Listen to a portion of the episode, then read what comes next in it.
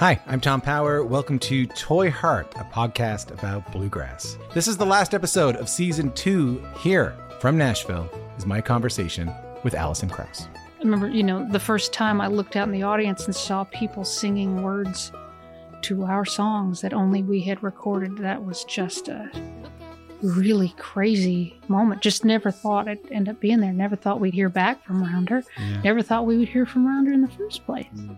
If this is your first time listening, you can hear full interviews with Jerry Douglas, Alison Brown, Bela Fleck, Larry Sparks, Jody Stecher, and so many more wherever you get your podcast. Thank you so much for listening.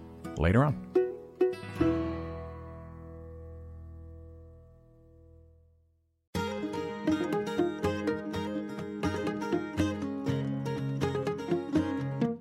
Hello, and welcome to Basic Folk, where we have honest conversations with folk musicians on the Bluegrass Situation Podcast Network. It's Cindy Howes, and I am the host. Delighted to have you here. Before we get into our guest today, oh boy, it's Tim O'Brien. Let's talk about ways to stay in touch. You can sign up for our newsletter, which we send probably once a month at basicfolk.com. Click on the red sign up for the newsletter button. You can keep up to date on what is happening with our latest episodes and also hear wonderful musical musings from myself and Basic Folks guest host Lizzie No. Uh, again, sign up at our website, basicfolk.com, or you can follow us on social media. We're on Facebook and Instagram at Basic Folk Pod. No longer tweeting. Basic Folk, no longer tweeting. Fine if you do. We're just we're just not there with you. Uh, or if you'd like, you can make a financial contribution to Basic Folk. We're a listener supported podcast. You can give us $5 a month at basicfolk.com slash donate. You can head to the shop and get a Basic Folk beanie that are hand knit by my mom. Uh, or you could just tell a friend, keep listening. It's all good. Okay, Tim O'Brien is one of Bluegrass's beloved players, from his work with the innovative Hot Rize to his yearly appearances at the Telluride Bluegrass Festival. He's just released his first album of all original material, which is something to be said for his 50 year career. At 69 years old, it's no surprise that the theme of aging pops up on quite a few of his new songs. He opens up about his perspective on aging and what it has looked like for his predecessors in bluegrass. He reflects on his history from choosing Colorado over New York or LA to being very aware of how hard it was for his sister Mollie O'Brien to have a solo career and be a parent. Nicknamed Red, Tim O'Brien serves as a hero and mentor to many of today's finest players in the genre, including Sarah Jarosz and Chris Thile. He recognizes the importance of allowing younger generations to step into the spotlight while still being ready to honor his bluegrass heroes. In our conversation, Tim gets into things he's noticed changing for the better in his scene and also talks about how technology is both a good and challenging thing. For instance, in ear monitors. They're great. However, they really isolate the players instead of really feeling like they're playing together, that sort of thing. Very interesting stuff coming from Tim O'Brien.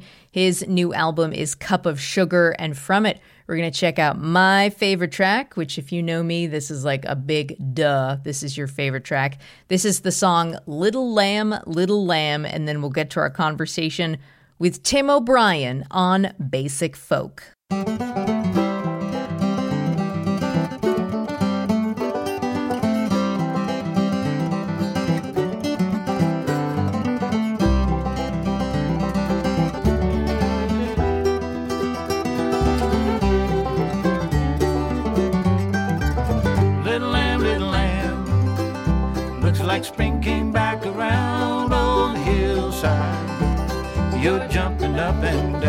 Lifts my heart up. See you scamper once again, you wouldn't understand. Little lamb, little lamb, the winter's long, and it gets so dark and cold, it reminds me.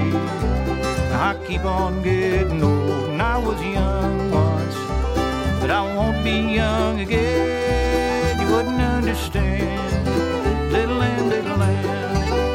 Tim O'Brien, thanks so much for talking to me today. It's so great to meet you. Good to be with you, Cindy. Uh, one of the themes co- that comes up on the new record Cup of Sugar is aging. And I thought we'd start there. You say, I'm in my late 60s and doing fine, but I'm looking at things from that older perspective. When did that older viewpoint start showing up for you?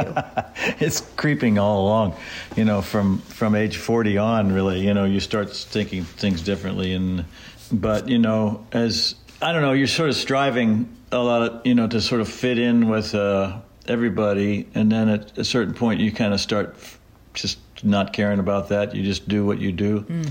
And it gets more and more that way. Um, I don't know making records and r- making music, I don't really think about what other people are thinking anymore or what the trends are. I just know I'm do what I do. That's one part of it, uh, one mm-hmm. manifestation of it. But you know, the, getting old, like uh, you can't, I can't hear as well, and I can't move around as fast. I can't play as fast. Certain things I'm just not interested in doing, or you know, I, I don't know. Mm-hmm. And I'm just trying to do the best I can with uh, you know the time I got. And writing is is the is the best thing I think I can do. Getting it down on mm. tape, but I don't know uh, as far as it you know affecting how I how I interface with the world is is definitely you know I'm not gonna go do certain things anymore. It's just uh, mm-hmm. I don't know, just slowing down, and um, you know I wonder how long I get to do this, but I keep finding new ways to get into it. Yeah, people are talking a lot about like longevity and aging well. yeah, right. Do you do you feel like you're aging well and like what has been the example set for you when it comes to aging? Well, you know, a lot of the uh, my heroes they didn't uh, I, I worry about the the kind of scenario where you're on the road and you're, you know, you're not really able to do your job justice and just keep doing it, you know. Uh, it's like a, you know you hear these you know people like they're farmers or they're they work in a factory job that's not you know viable anymore. They go, I don't know what else to do. Bill Monroe, Ernest Tubb, uh, John Hartford, they just kept traveling until they couldn't anymore, and then they were then they were in the hospital and died. And I don't really want to do that. Uh, I want to slow down gradually, but it's uh, it's hard, you know, because I love doing what I do, and uh, so I don't know how aging well is just uh, one thing is like for instance this summer uh, I have a job at a festival where I have a set, but I'm really the artist in residence, and I'm kind of supposed to interface with different people on the festival as kind of uh, an elder. You know, they're gonna. Sh- I'm gonna sit in with them, and they're gonna, you know, do something that they remember that I did. You know, maybe I don't even remember it. So it's kind of funny. I, I I, I have to look at my my whole career and kind of assess it and go, well, what what do they want to do with this? I guess aging well would be uh, letting the other the younger crowd on the festival circuit kind of take the forefront. They are anyway, and uh, mm-hmm. you know I let them you know just being at home with that, and it's really nice to be invited onto their shows that's a good way of aging well. I think you know it's just uh, I don't mm. need to be the headliner, but I can be an important part of somebody's uh, you know influence, and that they can show that. That's really nice. Yeah. It's a feather in my cap. Um, but you know, it's uh, at Telluride last weekend. Uh, Sam Bush is a little older than me, but he's still the headliner. I'm kind of pulling back. I'm kind of falling down off the off the little the radar where you know the uh, younger groups are are getting the better time slots and stuff. And I probably won't even be there next summer. I think they're going to start um, doing it every other year for me, which is that's it's always been every year. And but you know uh, I'm not drawn as much as these other groups, and there's finances to consider and. So you know, I'm I'm okay with that. Two weeks before that, I was at the West Virginia Music Hall of Fame inductions, and was uh, paying tribute to the Lonesome Pine Fiddlers, and that's a group from the 30s through the 60s. And um, Bobby Osborne was their original lead singer for the recordings, and Paul Williams is another. So these guys are 85 and 90 years old are there to get the award, but they didn't really want to sing. They wanted to let me sing. So I'm kind of paying tribute to them, and I'm that's kind of thing is going to start coming back on me, and it already has. I'm not sure what I'm getting at, but it's uh, it's all part of you know we're all part of a tradition, and it's good to uh, for the younger crowd to remember who the folks who went before them are, and that's what I like. I like about that that particular facet, but. I guess it's coming back on me a little bit. It's it's a little bit uncomfortable sometimes. I think, well, gee, don't I have more to do? And I do, but uh, I have to make room for everyone else. It's kind of hard. That's a hard question you asked. We're just getting started here, Tim. um, all right, I wanted to ask you about radio. So you were born in Wheeling, West Virginia, which is, by the way, like very close to where I am in Pittsburgh. Um, so very cool. Um, Yeah. As a kid, you were exposed to music like Benny Goodman, Glenn Miller, a little bit of Lawrence Welk. You started listening to and attending a live radio show, the Saturday Night Jamboree. You got to see performances by Jerry Lee Lewis, Buck Owens, Merle Haggard.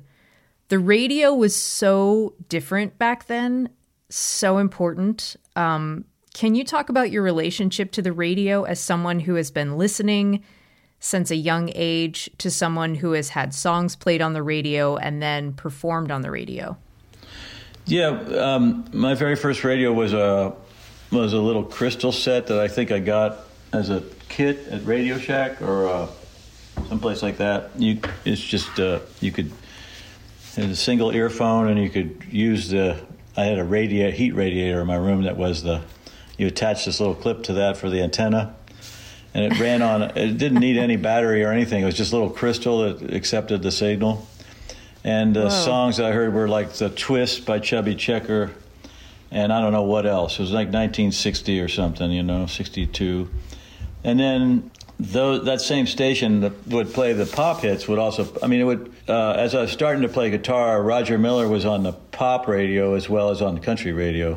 And uh, so I was listening to Wild, pop. right? Yeah, I listened to pop radio, and uh, it would be, um, you know, one eyed, uh, say, purple people eater, or teeny weeny, itsy bitsy polka dot bikini, or uh, it might be uh, Elvis, it might be Chubby Checker, and then later it was the Beatles.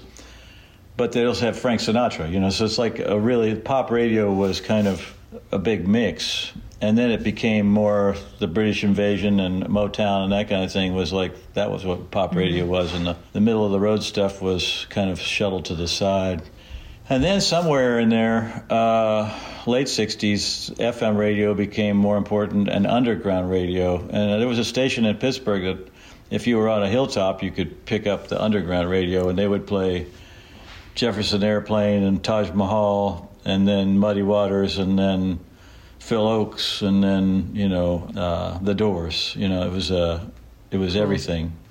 Uh, well, it wasn't everything. It was it was roots music and this, all the stuff in the sort of modern pop stuff, the, the psychedelic kind of stuff and rock and roll stuff, Jimi Hendrix.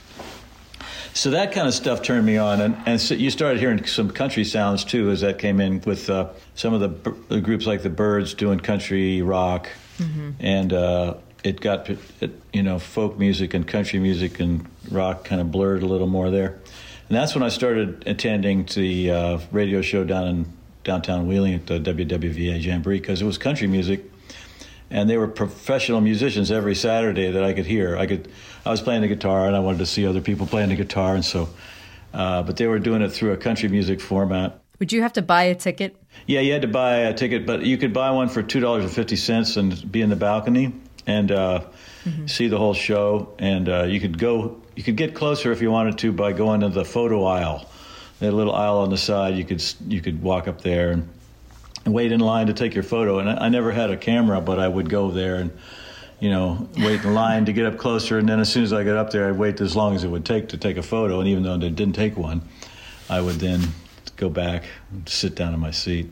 But you know that You took a photo in your mind. yeah, in my mind, yeah. Jerry Lee Lewis, whenever uh, somebody put the camera up, his foot would go up on the piano and uh, on the keyboard, and uh, because he wanted to look like the wild man whenever he was in a photo. So even though I didn't have a, I, I put my hand up like that, and he put his foot up on the piano. Psych. But you know, that's uh, you start seeing the people that are playing live on the radio, and then um, you know that's inspiring. You know, to see. Uh, I went to see the Beatles at the Civic Arena, and whatever was it, 1964 or something there. September 14th, 1964. Yeah, you got it. Yeah. anyway, uh, that was a big thing, but uh, the jamboree was more like you could really get up close. Yeah, it's like they they they were humanizing these musicians to you. Yeah, right. And uh, so that was great. And then um, as I got a little older, you know, I could drive myself places, and there was nightclubs that had bluegrass, and I would go see the bluegrass groups. Uh, my friends were playing, old, slightly older friends. So I go play, go to the bluegrass events and the folk music events, and then. Uh, well, yeah. When Hot Rize started, I was in other bands that you know were making their living playing music, but I'm not. I don't know that we ever got on the radio. Uh, Hot Rize, being in a bluegrass group, there was a little bit of an organization there for bluegrass.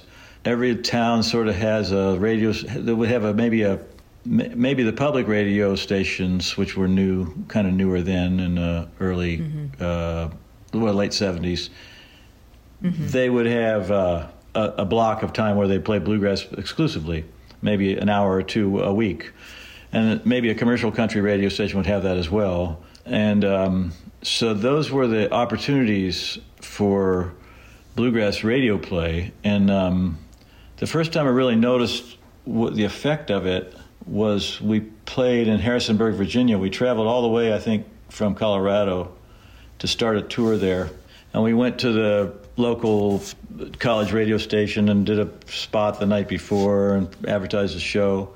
And a guy came, he came to watch us through the glass. He knew we were on the radio and he got down there to watch us and he wanted to ask our guitar player if he had the, his guitar solo. You know, he had learned it from the record that we'd put out uh, six months before. And he wanted to know if he if he was playing it right. And uh, it was kind of scary to, to realize somebody had listened that closely. And then when we played the next night, and we played their first, we played our very first song. It was the first song on our record, and people just went crazy because they'd been listening to that on that radio station. And I thought, you know, we were playing in a brand new town we'd never played before, but our our uh, turned out our reputation preceded us through the radio, and that was really mm-hmm. gratifying, you know, because um, sometimes you feel like the stuff goes out into a vacuum, but it mm-hmm, obviously had had taken effect and and uh, we saw that from time to time as we went around and realized that people had been listening. So, you know, that that's the traditional medium for musical artists is to get your music on the radio. Um, but in bluegrass and folk music, you're kind of fighting the commercial uh, dollars. You know, you have promoters that are promoting the next biggest thing, and you're not that at all. But the fact that they had these niche programs, you know, these blocks of that featured bluegrass, mm-hmm. was really helpful for us, and that continues to this day. You're the youngest in a family of five children, and it seems like your siblings seem to have played like a big part in shaping your musicality. And I specifically wanted to ask you about your sister Mollie. Um, you have made a few records together and have been performing together for nearly your whole lives. Um, you started singing in church, you played coffee houses in high school and beyond. What was it like to learn how to perform for you? Like, were you a natural? And also, like, how is it to have your sister, who's pretty close in age, she's only two years older, learning right along with you? It was really good to have my sister there learning. She she was, uh, you know, just being just slightly older. She had more awareness of the music that was coming up, and uh, I know I know she she correct. I didn't know who Bob Dylan was. You know, they she said, "I can't believe you consider yourself a musician and you don't know who Bob Dylan is." But that was, you know, that was before nice. older sister yeah. thing. but I mean, that was Bob Dylan, you know, sixty four or something or sixty five. He he was just starting to go electric then. I didn't even know about him. I knew his songs through uh, Peter Paul and Mary singing "Blowing in the Wind" and. Uh, uh, you could say "Man of Constant Sorrow." They might have got that for the first Dylan record, or um, some other songs that they recorded of Dylan's.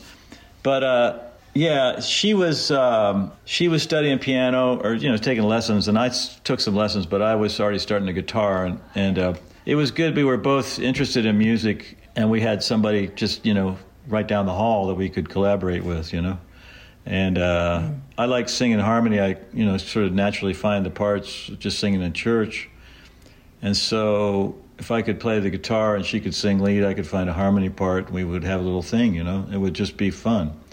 So just having the access to somebody that's uh, interested in it, that's you know you're close to your age is really really important.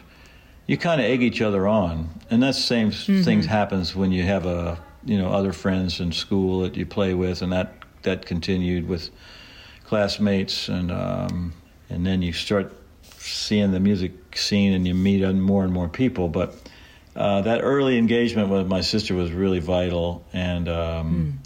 Singing together was real simple, real easy, and uh, there was no uh, charge on it. It wasn't like we had to do it we were just doing it for fun. So when we were asked to perform for functions, it was uh, didn't seem like a lot of pressure. And uh, I think, like, I think one of the things that was really good was uh, playing in church uh, when the folk mass kind of thing started around.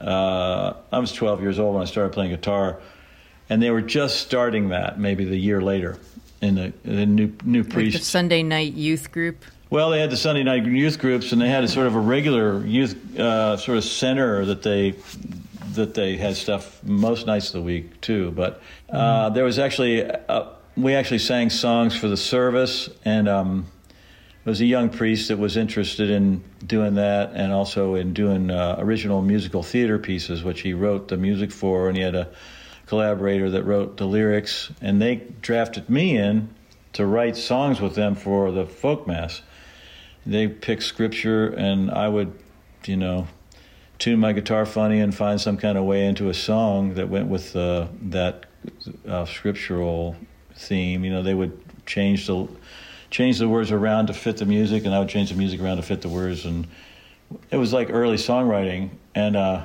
I'd already been playing and singing in church, and it wasn't a big deal to add that mm-hmm. to the equation to write songs it just all happens real gradually without a lot of uh, pressure. You know, a yeah. lot. Of, uh, Justin Moses is a guy I played with in, in, recent years, a great instrumentalist here in Nash, uh, Nashville.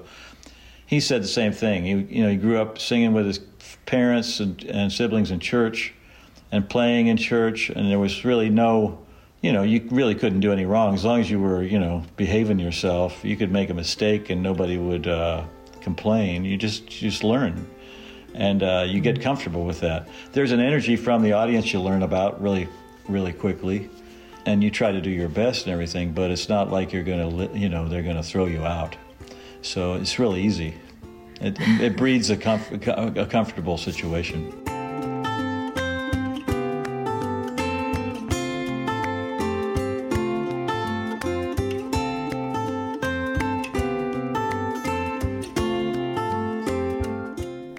Question about Mollie. Um, if you could talk about this, if it had any kind of impact on the way that you um, would relate to like women in music, because you had been playing and singing with Mollie for so long. If when you kind of got out there in the quote unquote real world, if that had had any impact on you in terms of working with other women musicians? Well, um, it was difficult. It was more difficult for Mollie to have a solo career than it was for me. She started making her own records. You know, we started, we made a duet duet record. Um, I was well into the bluegrass uh, career with Hot Rize, and we did this as a side project. And um, she got a lot of attention, and she made a solo record, I think. But meanwhile, she's got before she ever did that, she started a family, I had started a family too, but I had a wife who stayed home with the family when I had to go on tour. And Mollie, it was harder for her because her husband, her husband could pick up a lot of slack, but uh, it was harder for him. It was, just wasn't his role as much, and didn't feel it felt right for Mollie to to to maybe be more bound to the home. At least it, I don't mean it just ended up that way. And uh, yeah. so I think that was I noticed that, and uh, I know that it helped for her to for us to tour together, and uh, you know, it helped her get a solo recording, but it was harder for her to sustain it on her own, whereas I could just keep going. Yeah. I noticed that right really pretty early on, and that's a tough thing. But uh, you know, I've you know I'm sensitive to that, and yet I know that I go along without realizing sometimes that I get advantages that others don't have. And I think you know you see that with uh, some of the artists that, like if I produced uh, Laurie Lewis, for instance, she was she did not have a family, uh, so she was freer to do that. But she had a she had a violin shop, and she couldn't leave the violin shop and uh, and tour as much as she as I would, because I didn't have that encumbrance. And uh, I mean, it's it's just uh, I don't know some of the other groups. Uh, Kate MacLeod's another one. I produced her, and uh, you know she's a great writer. Um, but again, she was raising children. It's harder for her to get away and do the the mm. nitty gritty. I mean, she she kept writing, but the touring was harder. Uh, you got your first guitar when you were 12 and you sounds like you uh, mostly self-taught yourself and you picked it up right away you also play uh, fiddle mandolin banjo bouzouki and mandocello what kind of learner were you slash are you like how easy or difficult is it for you to pick up something new whether it be instruments or any other kinds of hobbies well you know uh, I'm probably uh, probably fit an Asperger's kind of system, you know, kind of situation. I'm probably really good at certain things, and others I just it just doesn't occur to me to even ever pay attention to it. You know, finances I don't really care about them, uh, unfortunately, and uh, mechanical things, but like reading and writing and uh, playing music are just kind of really natural. The guitar kind of, I got one, some friends had them, and uh, I started playing what they were playing on them without having my own, and it was really fun. And so I got my own, and it just kind of happened real fast. It was like, I don't know, the motor skills and the my disposition towards it was really friendly, I guess. And the other, you know, uh, when I started, I played the a little bit of piano. I took a few piano lessons, um, but when I got the guitar, it was like I could bring that with me wherever I went. Once I got to where I could play a little bit of music on it, it was a source of self esteem too. It was like I could hear something that I could do, and uh, it was a way of getting over shyness, you know, with uh, people my age. Um, you know, you, I was I was okay. I played some sports, but I wasn't really good at it and I was better at sports that I did on my own, like skiing or playing tennis by myself. You know, uh, the singles. I just wasn't a good team player. Yeah. So, up against hitting up against the wall. yeah. Well, I mean, I played with another person, but um, not in the doubles. So I wasn't. I didn't like playing doubles. You know, that kind of thing. Oh, so okay. I don't know. Um, so music was kind of a solitary pursuit, and uh, I could measure my progress pretty easily myself by just learning a new song, new chord, or whatever, and. Uh, the aptitude was pretty pretty good pretty good so and the writing and reading that was something too it's like i was more interested in playing with words you know than i am with uh, machines and uh, mm. so it just was uh, it just kind of fed all the time it just kind of fed itself and, and a new instrument uh, you know i'm um, maybe a little bit distracted too, like uh, ADHD kind of. I mean, I'm putting my syndromes on me, diagnosing myself. But uh, you know, you, get into a situation with uh, other musicians, and there's four guitar players, and then you go, "Oh, gee, it'd be nice." I heard somebody play a banjo once. That sounds good against all those guitars, or a mandolin, or a fiddle. You know, my aunt gave me a fiddle, and she said, "Maybe, you know, you're playing the guitar. Maybe you'd like to try this." And it, it I looked at it and thought, "Oh." that would be a valuable thing to add and a valuable skill to add sounds and textures. So if I get bored with one thing, I can you know find it on another. So the violin was kind of like a real challenge to get to where I could play it. Um, and I found between the guitar and the violin, a friend had a mandolin. I went, oh, this is this is how you learn between the two because the fingering's the same as on the violin, but mm. it's you pluck it, pluck it like a guitar. Um, so that was really valuable. And so all of a sudden, I got three instruments that I'm paying attention to. And, uh, you know, a banjo is kind of like a guitar, just slightly tuned different. And the bouzouki and the mandola and the mandolin are all the same. They're all kind of relatively uh, simple systems that are just, they start from a different place in the range of musical scales, you know, and it's just, uh, it's really not that hard. They're, but they're but they're attractive. You know that uh, what's good I think about learning a new instrument is you start as a beginner again, and uh, that makes the really simple things interesting again. And um, it's a way of looking at music anew. And uh, every time, uh, you know, playing a different instrument, playing a, you know, tuning the guitar. I used to do that too.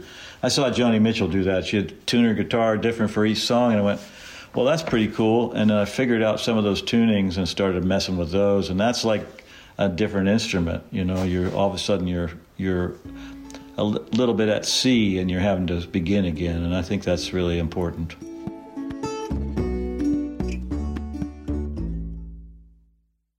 Okay, this may or may not be an interesting question, but I know a lot of lefties.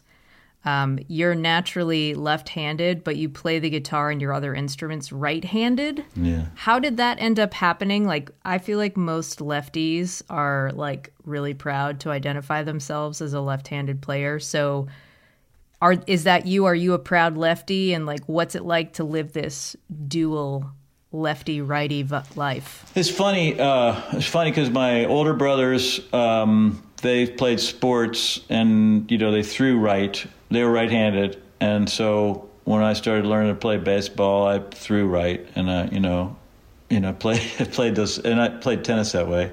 You know, it's funny because I was such a big Beatles fan. I mean, that was one of the reasons I started playing the guitar. And I don't know why I didn't notice that Paul McCartney played his left-handed, but it, my friends all had right-handed guitars, so I started on theirs. And uh, you know, whenever it comes up, people say, "Well, why didn't you learn? Uh, how can you do that? How can you play right-handed when you're left-handed?" Truth is, you use both hands, and uh, they just do different things. Seems like left-handed, you know, on the fingerboard that seems more detailed and more confusing than the right hand. But right-handed Yeah. players use their left hand for that fingerboard. So I don't know. Uh, but uh, I'm in the end, I'm glad that I didn't learn left-handed because that means I can buy used guitars, you know, aplenty because there's a lot more right-handed ones. and uh, same with violins and everything else. It just uh, there is a thing with the touch of the right hand, um, the manual thing, the touch of it, especially with the violin bow, the subtleties of that. Maybe I would have been better off left-handed. I don't know, uh, but so far it's worked out. You know. You went to Colby College in Maine, but you left early to go after music. You eventually made your way to Colorado, where there were lots of open minded and music loving people out there, which makes for a good audience. And you said, I knew I would be a musician, but I was wary of any kind of commercial rat race and the pressure to succeed in places like LA, New York, Nashville. Um, can you expand more on that sentiment and like what is important to you because you cultivated your music in the Colorado type of environment? Uh, well, I think that in Colorado, it's the open-minded, uh, open-minded sort of nature of the audience and just people in general. Um, it bred, you know, you were free to do what you felt was was good. You know, you, you if you offered something that you'd worked on and you know tried to hone and uh, you know present well, it usually got some ears and. Uh, in Nashville, when Hot Rize started showing up in Nashville, I realized people were really, they're definitely more affected by the big commercial successes and trying to replicate those things. Everybody's looking for the next big thing, and there's a trap where you imitate something, and if you imitate some success, you're usually chasing it. You know, you're not really going to be that success and uh, it's usually right about the time that something becomes really a trend something new comes along which becomes eventually the new trend. It might it might become the new trend. It might start a new trend. So i was always wary of just trying to follow along with the crowd you know and i just wanted to do what i felt strongly about personally. And you know it's I, I'm really interested. You know, I got to Colorado. I was really interested in Django Reinhardt and that kind of music, and uh, you know, swing uh, jazz stuff. And I was also learning to play the violin and you know, fiddle, and trying to learn uh, more about bluegrass. And that's not like a, a commercial sounding um, direction. No, it is not. but uh, but I found friends who were interested in this, and we were able to form, uh, you know, uh, combine forces, and we had a little band called Ophelia Swing Band, and we learned a lot together, and we brought the music to people who really, you know, a lot of them really appreciated it, and uh, so that was, you know, there's enough reward, enough carrot at the end of the stick to keep you going. It's not like you need, and also like going to New York or Los Angeles, it would be more expensive to live, and uh, you'd have to be playing music that other people wanted. Um, you know, playing cover, playing cover in a cover band, you know, in a Holiday Inn just never really appealed to me. I really wanted to write my own stuff or find a find my own niche, you know, and um, it was easier to do that in a place like Colorado. A college town is good for that. Just any college town, really. Yeah, I'm from Boston, and that Yeah. definitely happens there. Um, so you mentioned Hot Rize, which is the band, but you've also been in Newgrange and the Earls of Leicester. Um, Hot Rize formed in 1978, and you played and released records consistently for 12 years. You've done reunion shows, and were known as America's most innovative and entertaining bluegrass band. Um, original member Charles Sawtelle sadly died in 99. Bryan Sutton joined for the reunion shows after that. So I wanted to hear a little bit more about this. Like, it must be very intense to play in a band where someone has passed away. What were those Hot Rize shows like without Charles, and in what ways did he still feel like part of the band? Charles was uh, was a big part of the soul of Hot Rize. He was a great instrumentalist and singer, and uh, he was really really smart with recording technology and sound technology for live shows as well. And uh, but he was the soul as far as like what our direction was. He started as the bass player and our guitar player quit and he moved the guitar and the music changed when he switched to guitar. It was it became more what he was good at which was traditional bluegrass music. And uh, he was a he studied visual art in college. He had a degree uh, studio art rather. And um, you know he, he, he was a sculptor uh, potter and and did some painting and stuff. But he was artistic in how he thought about the music, and he was the one that taught us to sing around one microphone instead of um, all standing stationary on stage. You get a little choreography going. Was he said, you know, it's a little bit of sleight of hand. People don't notice that the other instruments are kind of disappearing in the mix when you move around to sing around that one mic. And in fact, we don't all have to play while we're all singing around that mic, you know. And yeah, it really I love was, that move. That's it was smart. really, really. Um, we learned that that particular thing, but also just the way we played and uh, the arrangements and stuff. He was he was more sensitive to to, to the art of things, and uh, and he never liked blow dry bluegrass. He said, "I hate blow blow dry bluegrass. You know, it's like so perfect that it doesn't sound real." He liked the, the nitty gritty stuff, and uh, he wanted it to be a clear sound and um, he wanted to, us to play precisely, but he didn't want it to be uh, soulless. He wanted to let certain chances uh, happen, you know, take chances with it. So when he died, I mean, it was uh, it was a big blow. We were we weren't a full time group anymore when he passed away, but um, we did a lot of reunion shows after 1990, and uh, so those nine years he was you know we played together but he got he started getting sick. And so you know we were doing our best to perform when we could with him. And of course he he had difficulty playing as we as he went on. He, he the last couple years it was harder for him to tour. You know we weren't touring much but it was harder. And um, you know we went through that with him and we saw a big change in him. He was also like a triple virgo. He was like really fastidious about sound systems and about his guitars, about his clothes. He was the one that sort of suggested we wear suits, you know, and dress up for shows. And uh, for him to get really sick like that, and his looks changed, and he, a lot of stuff that used to bother him stopped bothering him because he was facing a whole whole different kind of challenge. So we learned a lot from him go, as he went through that. And when when he passed away, all of a sudden we were uh, we had a, a summer of several gigs uh, that we were going to do with him, and so we did them as a tribute to him, and we hired different people and mostly Peter Rowan. Pete, he had been playing with Peter Rowan a lot uh, when he wasn't playing with Hot Rize, and uh, so we we drafted Peter to be our guitarist and that only worked for a little while because Peter wasn't really going to buy into being a member of Hot Rize. And uh, so we needed somebody that would just fill Charles's role. But it was really hard to find anybody that could. Pete, Pete was great for the soul factor, but uh, we had Jeff White, we had uh, Jim Hurst, all great, great uh, players. David Grier played once, we played at Steve Martin's wedding.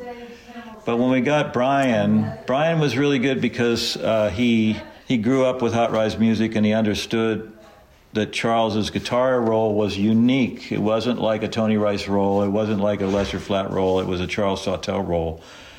And um, you know, listening to that music and internalizing it from a grade school age was really a key thing for his qualification there. And uh, but Charles is always in the back there when you're when you're you're touring without him and playing on a show or even recording without him. You think about how he would say, you know, what we should do. Um, we ask ourselves that question all the time.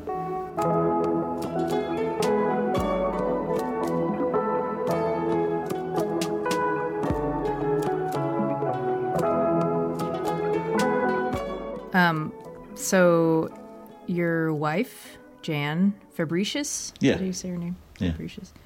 Jan Fabricius writes, tours, and records with you, and it seems like her addition to your music was pretty natural. How has that organic origin of your musical partnership impacted the way you play together? Well, we um, we met at bluegrass festivals, and uh, and then when we started dating, we would, uh, you know, I didn't even know that she sang when we started dating.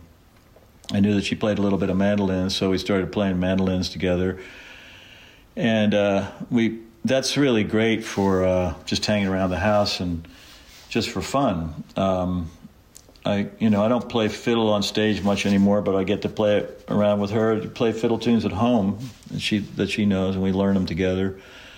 And uh, that's great. You're learning stuff together is really important. And then we started uh, singing together.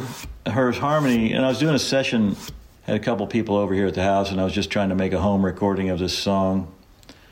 And uh, she was singing along off to the side, and I just grabbed her and pulled her into the microphone. And that was the first time she had recorded um, a, a vocal or anything, and uh, it just sounded good. She was she was up for it. Yeah, she was up for it. I just kind of grabbed her, and we all of a sudden she was singing harmony on the same mic as me, which you know normally you'd plan it ahead and have another mic for her, but we were just ready to do it, and uh, it ended up being on a record. It's uh, "Tulips on a Table" on the Pompadour record. When she started singing, I said, "Wow, that's really good." She just finds the harmony parts real naturally. So it's a great bond as a couple to have something to do for fun. Um, and then it's become uh, part of our livelihood as you know making a living. It, it's uh, in one way we we never get away from one another, but in the other, another way we have to we have to get along. We have to put you know we have to. Uh, it re- one reinforces the other. You know, it's kind of a family business now, and uh, we started writing songs together, and that's you know that increases the bond and helps a lot of things along. Um, we have to meet in the middle. I'll work to you know teach her things that expands her musical knowledge and her repertoire, and she'll um, keep me down to earth. And uh, I think it's kind of helpful. I mean, she's been playing music all her life, but never, never really constantly until you know, never having to on stage or anything like that. It was always always informal until she started playing with me on stage. So it's kind of a uh, it's a part it's a process of finding the middle ground and uh, trying to strengthen that as much as possible. I want to talk about being funny. Um, you have a reputation for being funny, especially due to Hot Rize's comic alter ego, Red Knuckles and the Trailblazers. And there are funny moments on your new album in your writing. What has it been like for you to incorporate humor into your music, like in performing and in writing? And what benefits to your music do you see in being a funny guy. Well, I don't know. I think uh, maybe it's my family. You know, uh, they were always making wisecracks around the dinner table or in the car and driving around together. And uh, my mother liked to play pl- practical jokes, and um, my dad really had a lighthearted attitude towards life. He was always willing to consider our requests for frivolous things like guitars and uh, you know amplifiers and stuff. But uh, I think the, you know I like the idea of somebody like uh, Roger Miller who really was irreverent with his music. The Beatles were always really funny. They were really kind of um, quirky, you know, with their uh, responses in interviews and things. And um, it's hard for the. I think if you put on a show, somebody like the folk musician, uh, Irish folk legend uh, Mick Moloney said, you know, you want people to laugh, you want them to cry, you want them to, to tap their foot and uh, maybe think about something that they hadn't thought about. Those are some of the things you can do with a musical performance. And so, a little of each, really, you know, and the, and how you how you structure a concert or a presentation a little of this, a little of that, and a, and a little funny thing right at the right time will set off. It keep, keeps things from being too heavy, you know. And uh, it's uh, the humor is you find it where you can find it. I don't really plan it, um, but I stumble on things and uh, you remember them. You, you know, it's just a trial and error. You remember jokes at work, and you just remember them, and they're filed away. And when the present, when the opportunity comes, you can you can grab them. I did want to ask you about my favorite song on the record, "Little Lamb, Little Lamb," mm. um, which was inspired by seeing lamps romping around in Ireland. Um, I am very drawn to that song because I used to raise lambs when I was a kid, and there's like nothing like seeing a baby lamb do that like sideways stomp after their mom like down a hill. Yeah. Um. So that song is like really really sweet, but there is an undertone, like there is an edge to it. Can you talk about writing such a um, a positive song about something like so adorable like lambs without being like too cheesy or too naive? Well, I think that little um, bittersweet part of it, you know, the the bitter part added to the sweet keeps it from being too kind of a trite song.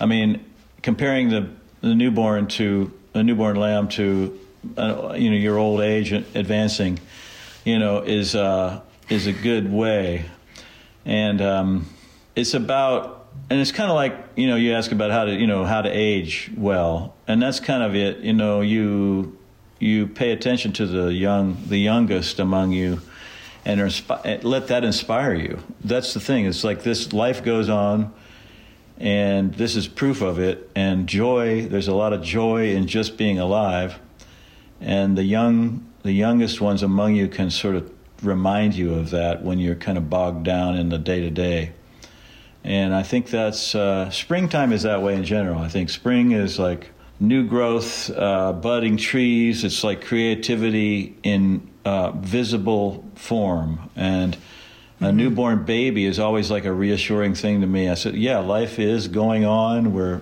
we can continue. And, you know, you talk to a kid that's just come back from school and they've learned something, and it's really inspiring to me to get down in you know in there with that and and realize not only that it's still happening, but it's it's not happening just for them, and you could do it too.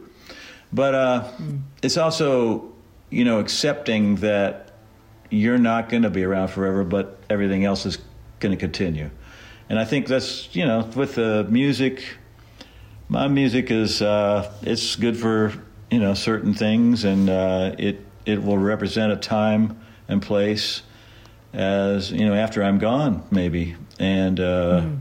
but I'm really just doing what other people have done. And uh, I know when a new musician like Sarah Jarosz comes up I go hey she's following in my path. She's going to take that baton and she's going to do a great job with it. And uh, this uh, I applaud that because I'm not going to be able to hmm. keep up forever This is a good time to ask this question. You've talked about the future of bluegrass. You said it's like a venerable old tree that's healthy. The roots are growing just as well as the branches, and that it's cool to see the next generation build upon the tradition of bluegrass, like players like Sarah Jarosz and Chris Thile. For you, what have been some problems of the bluegrass genre, and how have you seen those problems evolve and be solved, if they have been solved? Well, um, the, you know, uh, one of the things in bluegrass is uh, it's very much um, music of Southern whites, and uh, we have so much music. So much of the music is influenced by uh, the African American element. You know, the slave population brought the banjo. Um, kind of rhythms. The the rhythms that are in bluegrass are kind of and jazz are are a result of that influence, but none of the people playing it are have that. You know, they don't look. They don't reflect that.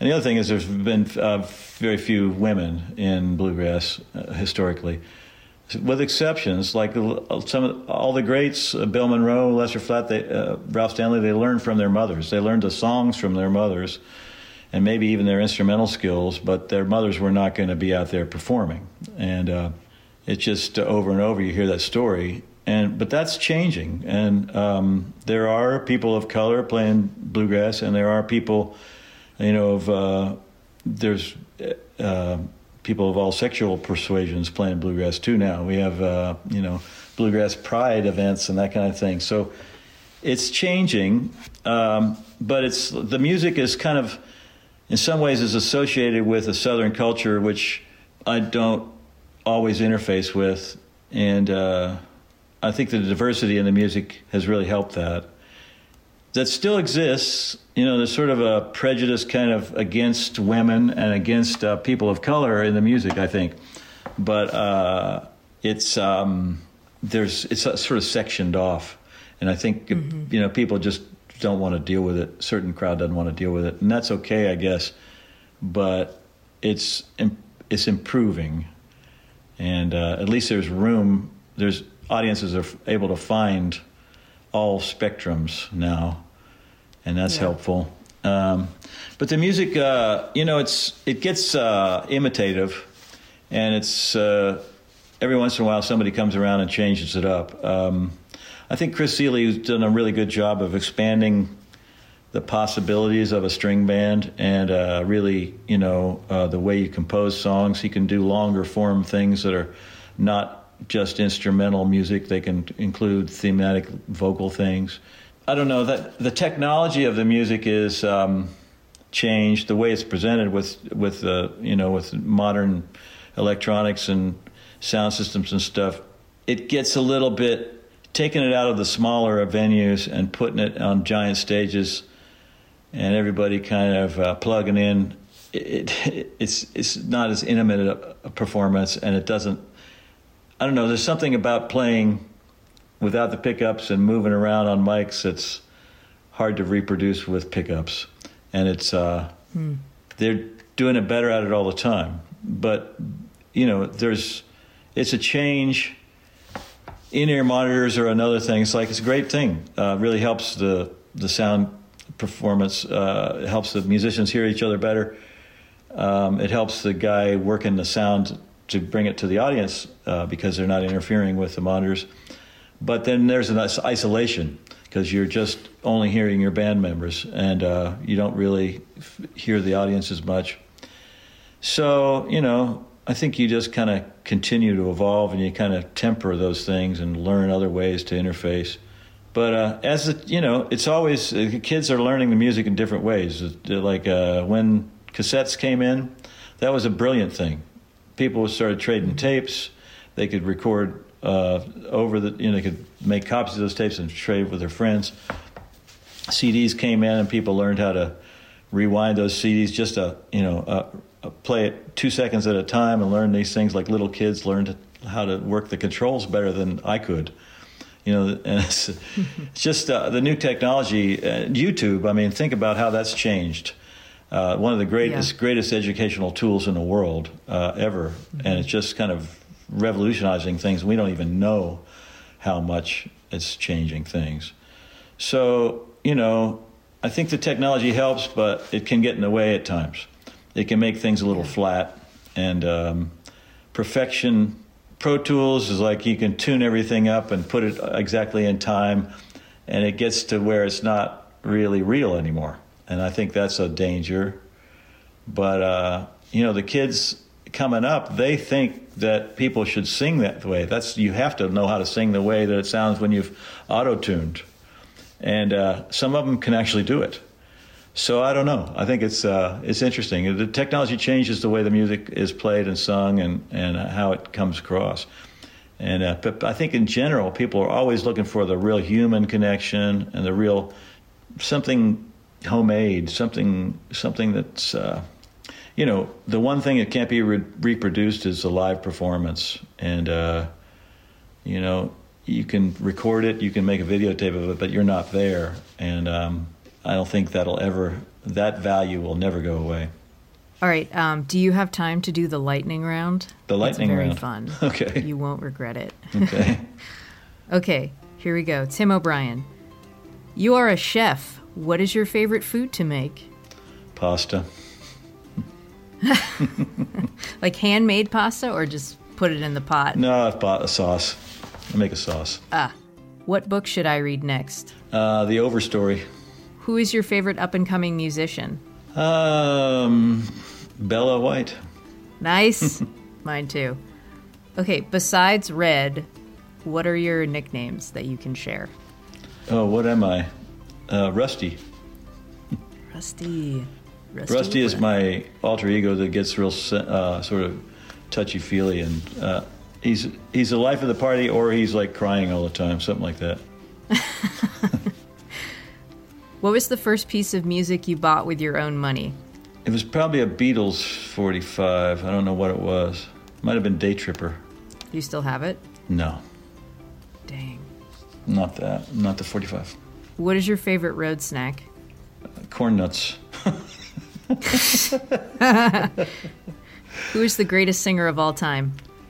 It might be uh, Jerry Lee Lewis. Okay, this is the last question. Where is the most beautiful place in the world? I think it's in uh, Ireland. Mm. Anywhere specific? Or all of Dingle. Ireland? I think Dingle. Okay. Yeah. Dingle. Yeah. All right, Tim O'Brien, thank you so much for taking the time to talk to me today and congrats on the new album. It's wonderful. Thank you.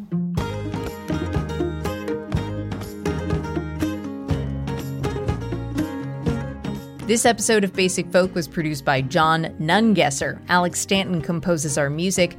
Basic Folk is on the Bluegrass Situation Podcast Network. You can check out all of our episodes there, wherever you get podcasts. You can search for us on the SiriusXM app under Basic Folk, or you can check out our website, basicfolk.com. Thanks for listening all the way to the end. And if you like this episode, please share it with a friend. You know, maybe you're about to go to a bluegrass festival and you can bring a little Bluetooth speaker and play it by the fireside, and everybody can listen and drink their kombucha and their CBD seltzers and have a good time. Maybe that's something you could do. I mean, it's just an idea. It's just an idea. Okay, thanks again. We'll talk to you next time. Bye.